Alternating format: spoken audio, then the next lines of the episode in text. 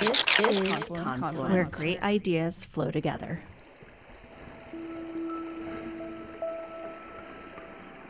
This is Confluence, where great ideas flow together, the podcast of the Graduate School of the University of Montana. I'm Ashby Kinch, Dean of the Graduate School. On Confluence, we travel down the tributaries of wisdom and beauty that enrich the soil of knowledge on our beautiful mountain campus.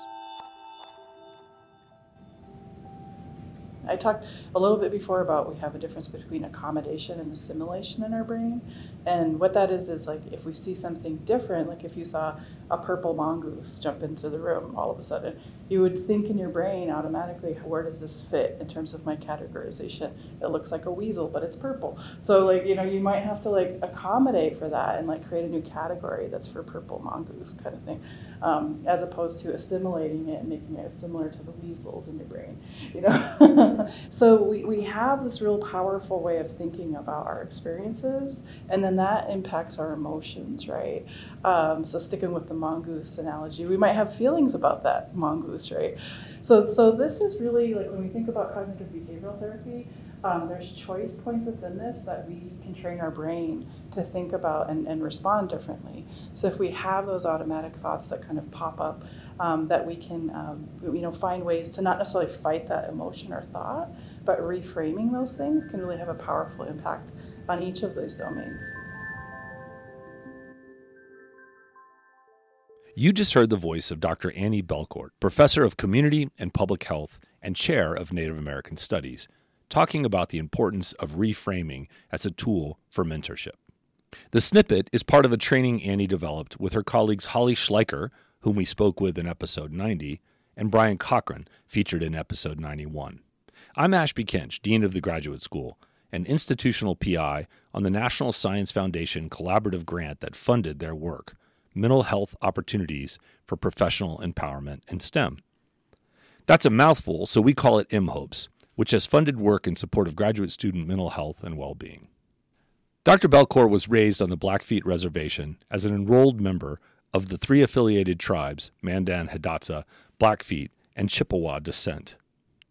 Dr. Belcourt's research and clinical priorities include mental health disparities, post traumatic stress reactions, risk, resilience, and psychiatric disorder. You can learn more about Annie's journey in Confluence episode 29, linked in the show notes. In the episode that follows, you'll hear our conversation about the importance of developing a trauma informed approach to mentorship and the core role culture plays in building resilience.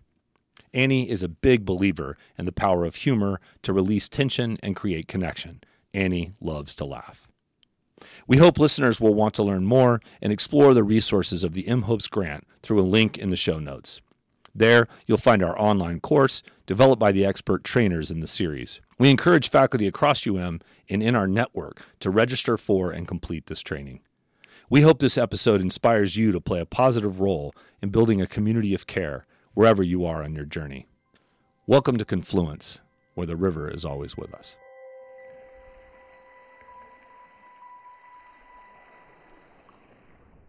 Annie, thank you for joining me to talk about this grant work that we're doing. You know, what led you to kind of want to be involved in the grant? So, well, thank you for having this opportunity to talk about the project and the trainings. I mean, it does actually go to the title of the grant. Part of my dissertation was on hope and sort of radical hope, and how part of that is pertaining to my experience as a Native scholar and as a somebody trained as a clinical psychologist. And so, a lot of um, the work that we do with our native students as well as with you know clients we may see in psychotherapy is is about how to recreate meaning and hope for our clients to change their lives in different ways. And so a lot of that has to do with, you know, the experience of suffering and how we think about suffering as clinicians and as well as educators and, and how that work can inform the work that we do in ways that allows people to hopefully transform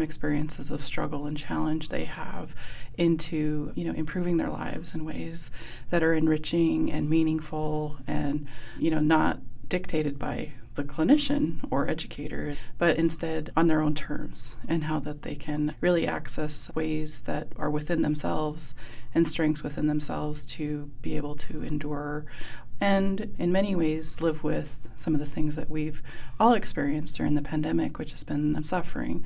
And suffering can be tied to losses we may have experienced within our families, our relationships, our, you know, our goals as a student or as a professional, and things that have changed over the last few years. One of the things that as a Native person I've always experienced and in some ways been fortunate to experience is that you know, for many Native people, you know, we have a lot more struggles than others. Um, we have health disparities that are quite, you know, severe. And, you know, during the pandemic, we had more of our people who are becoming ill and dying because of that.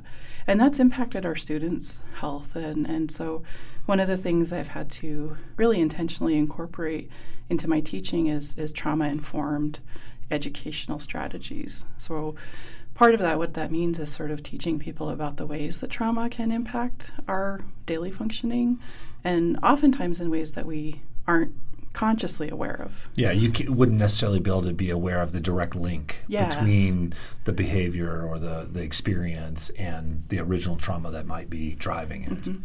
And a lot of that is because of our thoughts, and our thoughts kind of operate at a subconscious level. you know, we go through our day in autopilot, like, oh, I got to drive here, drive there, do this, do that, go to this building.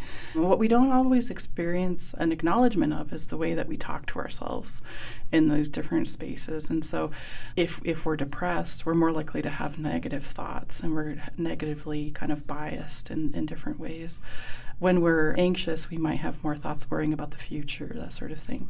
A lot of our goal in psychotherapy is to help people be more mindfully aware in the moment and that allows us to monitor in a way our ability to regulate our emotions. And it's nothing super fancy in some ways. It's just like recognizing okay i'm i'm feeling down. Yeah. and so I'm, I'm noticing these thoughts that are more negative and is sort of leading into a more kind of negative space for me emotionally.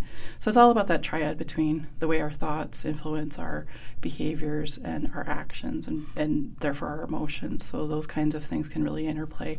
And so where yeah, looking for the places where you can intervene if they are negative patterns that are self-reinforcing. What are the what are the things that they can intervene to to to shift that. And so on a personal level, of course, that's a hugely valuable skill. You're saying it's not fancy, yeah, but it's hard. And for so for mentors that are mm-hmm. working with graduate students, how are you bridging them to that model and giving them skills to kind of help both for themselves, right? In other words, they have to ask some questions mm-hmm. of themselves in order to be good at asking the similar questions of their students. And then how do you give them the confidence to kind of engage with their students on the mental health and well being aspect of, of their educational journey?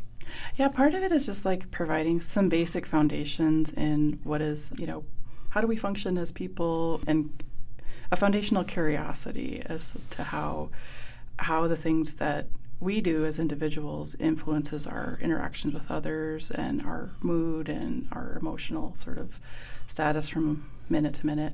So providing some education in that, but then also like ways that you can intervene that may be things like reframing negative thoughts to be more positive in not a toxic positivity kind of way, but in, in the in a more compassionate towards the self kind of way? How do we think about things that reframes like catastrophic thinking to be more of a nuanced gray example of, of how we think about cause and effect? So parts of that is like for mentors is to also have a vibrant life where they're doing self care in a very real way.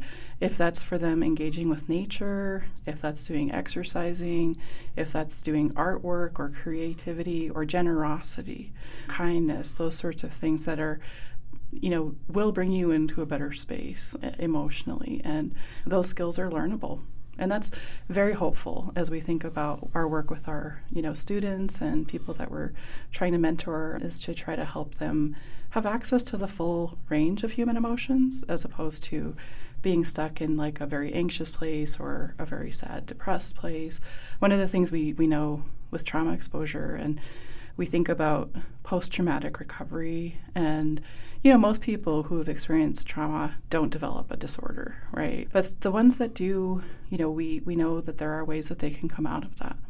And some of that is, is relying on some of the things that we know help people, you know, in normal times. And, you know, and and some of those are just you know choice and meaning making and you know things that bring us joy and and happiness and but maybe in the context of trauma it's a little bit harder to get to those places so it takes more practice or more repetition more conscious awareness. Right. And the conscious awareness piece is like is important because you know when we have experienced stress we oftentimes are put into a fight flight or freeze kind of space or people pleasing you know can be part of that. And so you know the conscious piece is is to kind of recognize and notice when those things are happening so that you can kind of step back and take some you know deliberate actions to look at like a, again the full range of emotion. You know this came up yesterday as we're doing the training is somebody had had mentioned well what if i can't l- understand or label the emotion I'm experiencing, mm. which is a, a, a, symptom of trauma. It's it's it's called alexithymia, and it's sort whoa, of. Slow down. I know, I know. Alexa. Alexithymia. Okay. Alexa. Alexa, right? So wordless or yes. something like that. Yes. Uh, and being emotion. able being able to label your emotions and, and understand those emotions, and but but your model, I love it because it, it tells you that's exactly where you can't label it quickly. That's where you need to dig in. And it's a skill, like yeah. like riding a bike, right? It's like sort of like learning how we respond in a kind of reactive or almost a reflexive way to yeah. you know our worlds right and if we're more likely to be you know going down a pathway of like this is my fault and i feel bad about this and i feel guilt and i feel anger and i feel these kinds of things when you bring in conscious awareness into that piece you're more likely to be able to like come out of that yeah. and to reframe those things in ways that really have a significant impact on our emotional status and like how we how we interact with the world. And so some of our psychotherapies that are based on these things are are kind of about helping to kind of provide access and build access for people and with people really mm. to the wide range of human emotions yeah. which you know sounds simple and easy again again sounds simple but it's it's a practice it's something you have to build i like that you referred to a, a faculty member bringing up their own you know doubts about putting a name on an emotion because i think that's a key part of this work that y'all are doing is cultivating introspection among these mentors and helping them work through kind of their own ways of approaching those issues. What other kinds of things like that have you noticed in the workshops that faculty are bringing to the table? What problems are they bringing to your attention? And how are you and Brian and, and Holly kind of integrating that into the workshop? Yeah, definitely. So one of the things I love working with the three of them, and we I think complement each other in different ways because we're we're all psychologists, of course, but like you know we have different approaches. We we all have foundational skills and cognitive behavioral approaches and interventions, but you know I I focus a lot more on cross cultural work and you know trauma being a you know big area of focus for for myself, and then of course indigenous and cultural healing and well, and let's talk about that just for a little bit uh, for a second because I think this is important for listeners to kind of think sure. about that we put this team together but you're actually in a community health and public health program yeah. and you think about population level research as well brian is he's a clinician and he's training phd students and then holly is kind of in this integrative behavioral health space she's a clinician herself but is doing research on the ibh model and so i'm just kind of parsing out that complementarity of the team. You know, each bring similar similar training, but different facets of what interests you in terms of you know fleshing out a full model of, of mentorship. I definitely, I think, probably think more in a community level because of my background in public health as well as being a Native person. And so part of what I think about is how do we as communities lift up ways of healing? And part of that is through my own work with my own tribal community and I, I grew up on the Blackfeet Reservation so a lot of my experiences reflect that experience and thinking about the healing that happens within our communities in a very normative way. I mean this is just part of the fabric of who we are is is looking at our culture, our language, ident- identity, our ceremonial practices as being a fundamental aspect of who we are as people. And so those things all really influence my work. And as I think about trauma, thinking about systematic kind of approaches to helping people heal from trauma, which is, you know, building trauma informed spaces in many ways. And so for me, that that is uh, something that I really try to rely upon um, in the work that I do. And, and narrative and storytelling is part of that. And that's really hugely reflects my culture. And so, having grown up in a, a community where you know we we do active listening we we think about talking to our elders learning from our elders you know and and incorporating the meaning in the stories that are shared with us and honoring that meaning for for native people is something that we grew up learning but only now I'm starting to kind of really you know recognize oh, that's why this elder shared that story with me, mm. because that, in, in a sense, is telling me how to, you know, think about living together. Like, so one, one example is, you know, we have star stories, and we have star stories in our, our building. We have a planetarium that is based around this, and we have two stories that one of our our Blackfeet knowledge holders, Leo Bird Senior, um, had had shared, and and I incorporate that into my courses because it talks about community and community as being a level of intervention that we can help to invest in healing. So one of the stories is about the Pleiades or the bunch stars, and and the idea of the story is about how you know it's important to treat each other in respectful ways. And some of the morals of the story really reveal themselves at different times in your life. But all of those things for me as a clinician really help me to think about okay, something as contemporary as bullying. You know, how do we think about like intervening within that? What is lateral violence? How do we understand, you know, these different kind of ways of social leveling in psychology? And so as we work, you know, with a, lot of um, communities, we think about community level interventions in those ways. And and for me, like story can be such a powerful part of that. So it is like nice that the three of us have these different complementary, you know, and a lot of that is humor too. Like we've talked yesterday, just thinking about some tricks and tips, if you will, about how to moderate our emotional experiences and shit. Yeah, and th- this is yeah. key to your work is de-escalation. Yeah, and thinking about what are yeah. the sort of tools and skills in a moment that you can that you can again, bearing in mind that you know the the training is does not have as an end goal to make the No. STEM professors No. counselors, right? But to give them skills and techniques that in the moment when they're faced with a student who's maybe in crisis, maybe experiencing an acute moment, what are the ways you can de-escalate? So Mm-hmm. share a little bit about the sort of philosophy and theory around that. Yeah.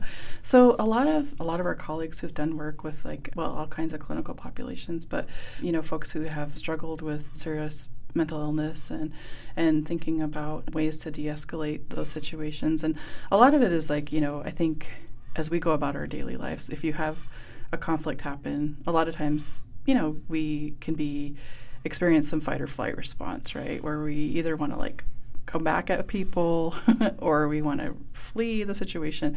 And with de-escalation techniques, it's it's about a couple things. Well, one is just treating people with the basic humanity and respect, but you know that's a lot of the fundamental things it's just like you know and and mirroring people where they're at and you know in the case of uh, as an example people who have maybe delusional thoughts you know not directly coming in and saying that thought's wrong and this is why and instead when you face that with compassion and you might redirect right that's the boundary piece of things and you might in, be intentionally trying to you know help help the person in that moment feel safety and and feel that they can kind of come back to baseline, you know, for, for themselves and things. But a lot of those techniques are simple things like, you know, having our our workspaces, you know, be informed in this way, like, you know, so that things are welcoming, that you know, there's a peaceful kind of situation. But then as we're talking to people, you know, just pacing how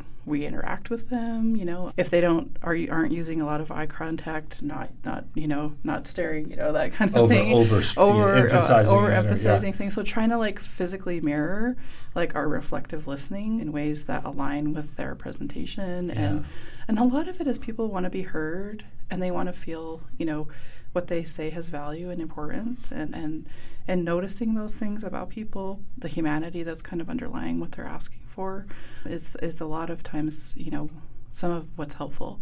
The boundary piece is like super important, right? So if people do need help, you know, getting them to the people who can help them, right? And so being very clear about what our boundaries are as an educator, right? As yeah, and, and Brian's workshop kind of focuses on consistency mm-hmm. And the ways in which the norms and standards of communication are set as a default in the, the direction of positive communication, but then consistent. And so then boundary making is kind of part of that. You know, recognizing in a, in a mentor relationship, there's some things that, you know, both a, a, mentee and a mentor want to be aware about. You know, where, where crossing a boundary might make one or the other person uncomfortable. So that all has to be brought up to the surface. It has to be made clear, right, and mm-hmm. transparent in in the, in the mentor relationship. It can't be taken for granted, right. and we can't assume that our students come with a well developed idea of what that's going to be like. We need to be a little bit more transparent about it. Mm-hmm. And I think that's part of it is like, you know, when thinking about like our colleagues in developmental psychology, right? Like a lot of a lot of the work that we're doing is helping, you know, people build their lives and their identity as people. And so, you know, trying to kind of help them have that journey for, you know, and supporting them in ways that are, you know, not conflicting with that or you know, just a lot of reflective listening is is a lot of what helps people kind of to feel the sense of validation that mm-hmm. sometimes they may be seeking, you know, yeah. um, and and those are some skills that we can kind of like you know think about learning and, and be curious around. A lot of it is that curiosity. Yeah, it's. I mean, a, a, deep well of of thinking that, that I've encountered in your work is is the importance of how the narrative storytelling component of whether it be at the individual level. I mean, in a sense, that's what a clinical relationship is. It's a story being told between two people where you're trying to kind of help that person find a different version of the story than the one they're living in, right?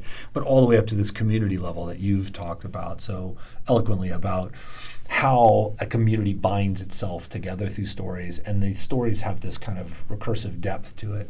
Yeah, and I think that's and for for many of us, right, we're trained to not feel that our story matters. And that's for like a lot of our you know indigenous people that you know women you know people who are marginalized in different ways. But having that compassion is is, is something that is like key to like thinking of our lives differently in a way that we we can kind of reclaim some of that.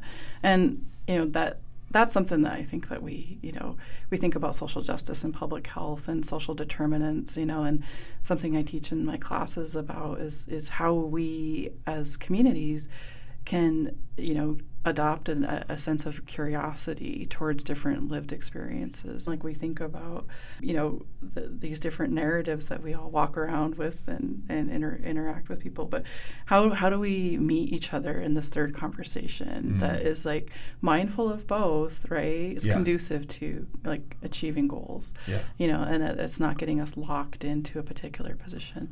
and is, often that's going to be stressing the, the, the thing that we share rather than the thing that divides us. Yeah yeah. re- refocusing the attention on the thing that we share, the shared goal. Like right. I like that phrase, third way. That's really right. Good. I mean, on any campus, any given place, you know, I think people tend to kind of lose that compassion. They're like, well, it's X. You know, this this office is the bad guy, and I'm mm. the good guy. And so we we don't want to feed into any of that because you know we're all here to try to like you know find ways to be curious about the world through education, right? That's yeah. one of our goals. And so, an example yesterday that came up was we were talking about Maslow's hierarchy of mm-hmm. needs, you know, and it was really a great learning moment because Brian was talking about Maslow's hierarchy of needs and how, you know, the kind of foundation is do we have the basic needs met?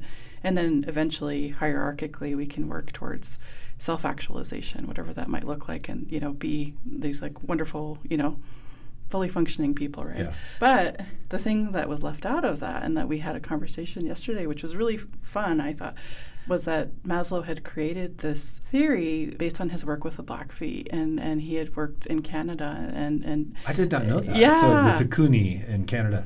No, the Blackfeet. But so so he had worked with tribal communities. Photos of Maslow, Abraham Maslow, wow, working with our tribal communities, and The issue there, though, is that he had basically inverted what had been taught to him.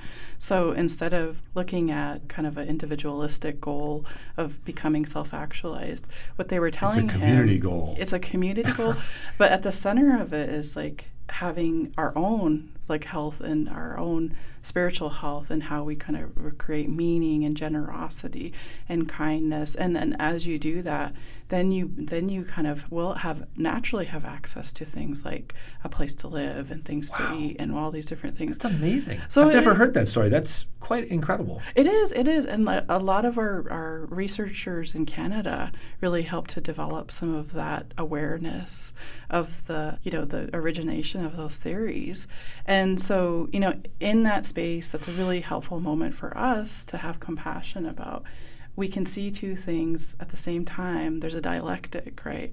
And two things can be almost mutually exclusive, but also true. Yeah, right? that's interesting. And yeah. and so as we think about that, as we work with our mentees and our students and colleagues, you know, having that compassion and that respect as we think about mentorship and we think about different goals, communities that maybe you know emphasize community at the community level, and so you know you know, I've been really fortunate to go to a number of our ceremonies this last year, and the cool thing is, is that for especially for the Blackfeet, we a lot of it is about love, you know, and it's not even really complicated, you know. At the at the heart of it is sort of how do we love each other better as communities, and how do we love all of the relations that, that we have. And that includes like animals that includes our you know water our elements and different things of that nature. And it's just a different way to live in a way because you're just a lot more mindful. But it aligns really well with our you know psychotherapy principles, which mm. is like how do we treat people with compassion and respect? How do we treat ourselves with compassion and respect?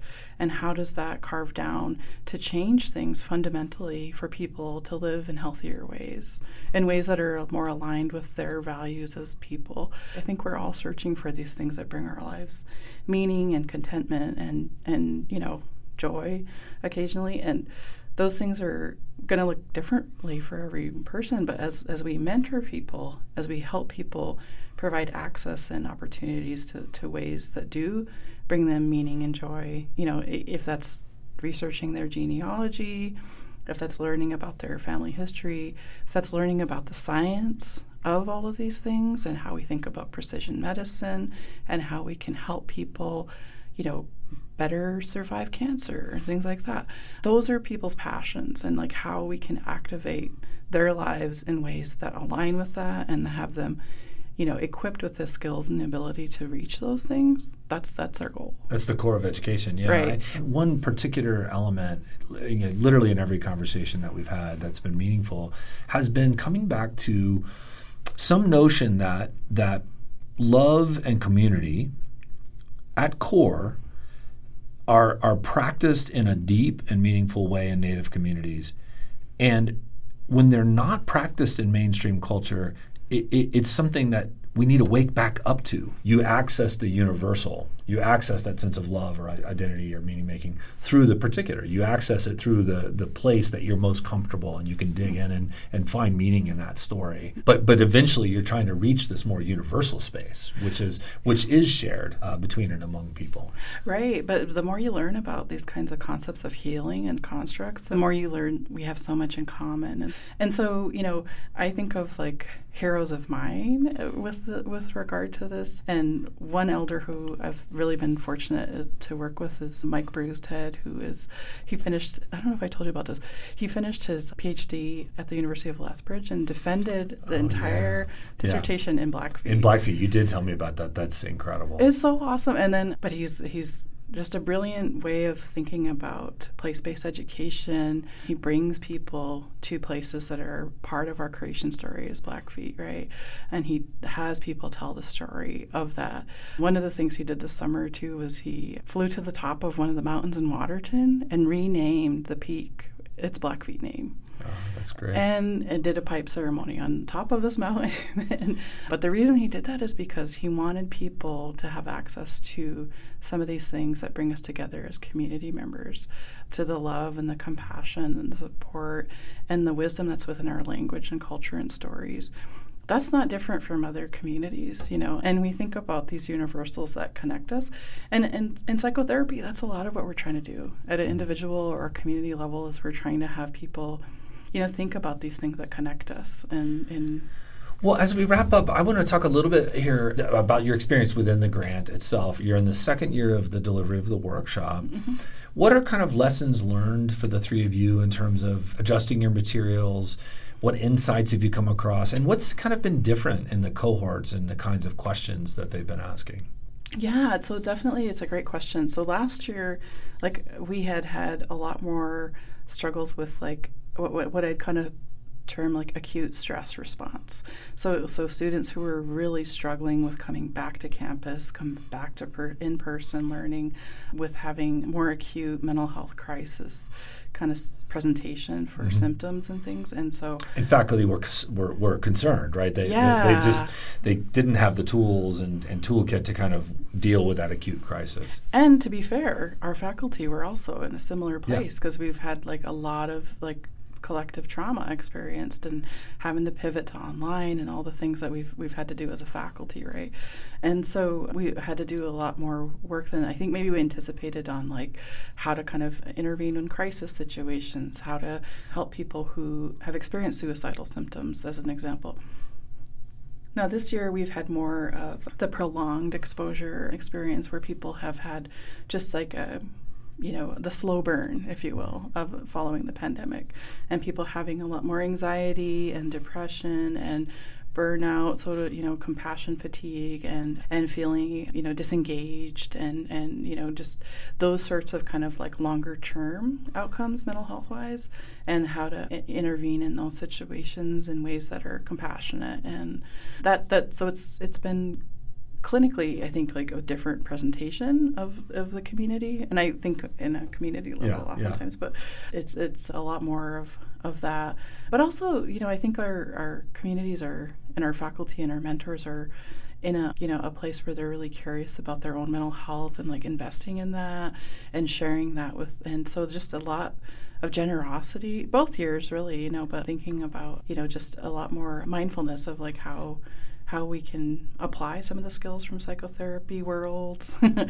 you know and then again we're not trying to make people counselors but just sharing some of that information with our students and how how we can you know better manage some of the stressors that we all are exposed to on a daily basis and so that's it's a little bit of the differences, but like it's it's got me thinking personally about ways to best share some of this information and and to how how we can uh, you know just provide some more expertise that's sort of well rounded in different ways around around these experiences. And yeah, like I was saying, I kind of interject with my little side stories sometimes. So it's nice to have Brian and Holly because they're very much more structured and you know X Y Z. And, and you're, br- you're bringing some comic relief. A little some, bit of yeah, yeah. a little nonlinear kind of like you know yeah, and and just trying to have some fun with some of it too. We talked a little bit about yesterday about introducing the idea of silliness into you know our our experiences. And and that's I think an underrated thing you know. And and part of it is like because the audience is STEM faculty right? And so like kind of in some ways giving them permission mm. to to want to think about things in like different ways is sometimes yeah. part of what I think we can contribute as a field. Our faculty are really brilliant people, right? And like very intelligent people. And so they have diverse ways of coping, yeah. right? And so, but they need permission kind of to unlock that creativity and applying it in their own way. Yeah. And, and like, like, oh, this is valid. Like, cause I brought up my pirate videos that I have of my Chihuahua and like as a funny example, right? But, and they're just funny videos. But, but it, one of the faculty was like, oh, is that okay? Kind of in a way that I like videos of of deer. Yeah. And yeah. it's like, yeah, that's okay. Of course. Yeah. yeah. that's part of your like you know your coping. You know, that's part of like what we do is like we we want to laugh. We want to like you know, sometimes we cry. Sometimes we do all all the things. But that's like what makes us human, right? Yeah. And brings us together in this way. That's a perfect place to wrap. Thank you so yeah. much for joining me. Thank you. Yeah. yeah. If you like what you've heard, you've got a team of talented graduate students to thank. Produced and edited by Kathleen Shannon from the MA program in journalism. Sound design with recording help from Kate Lloyd from the MFA program in media arts. Jacob Christensen from the MFA program in theater edits the website, and works the social media magic. Earl Wasn't and say it and say it from Pride and Prejudice.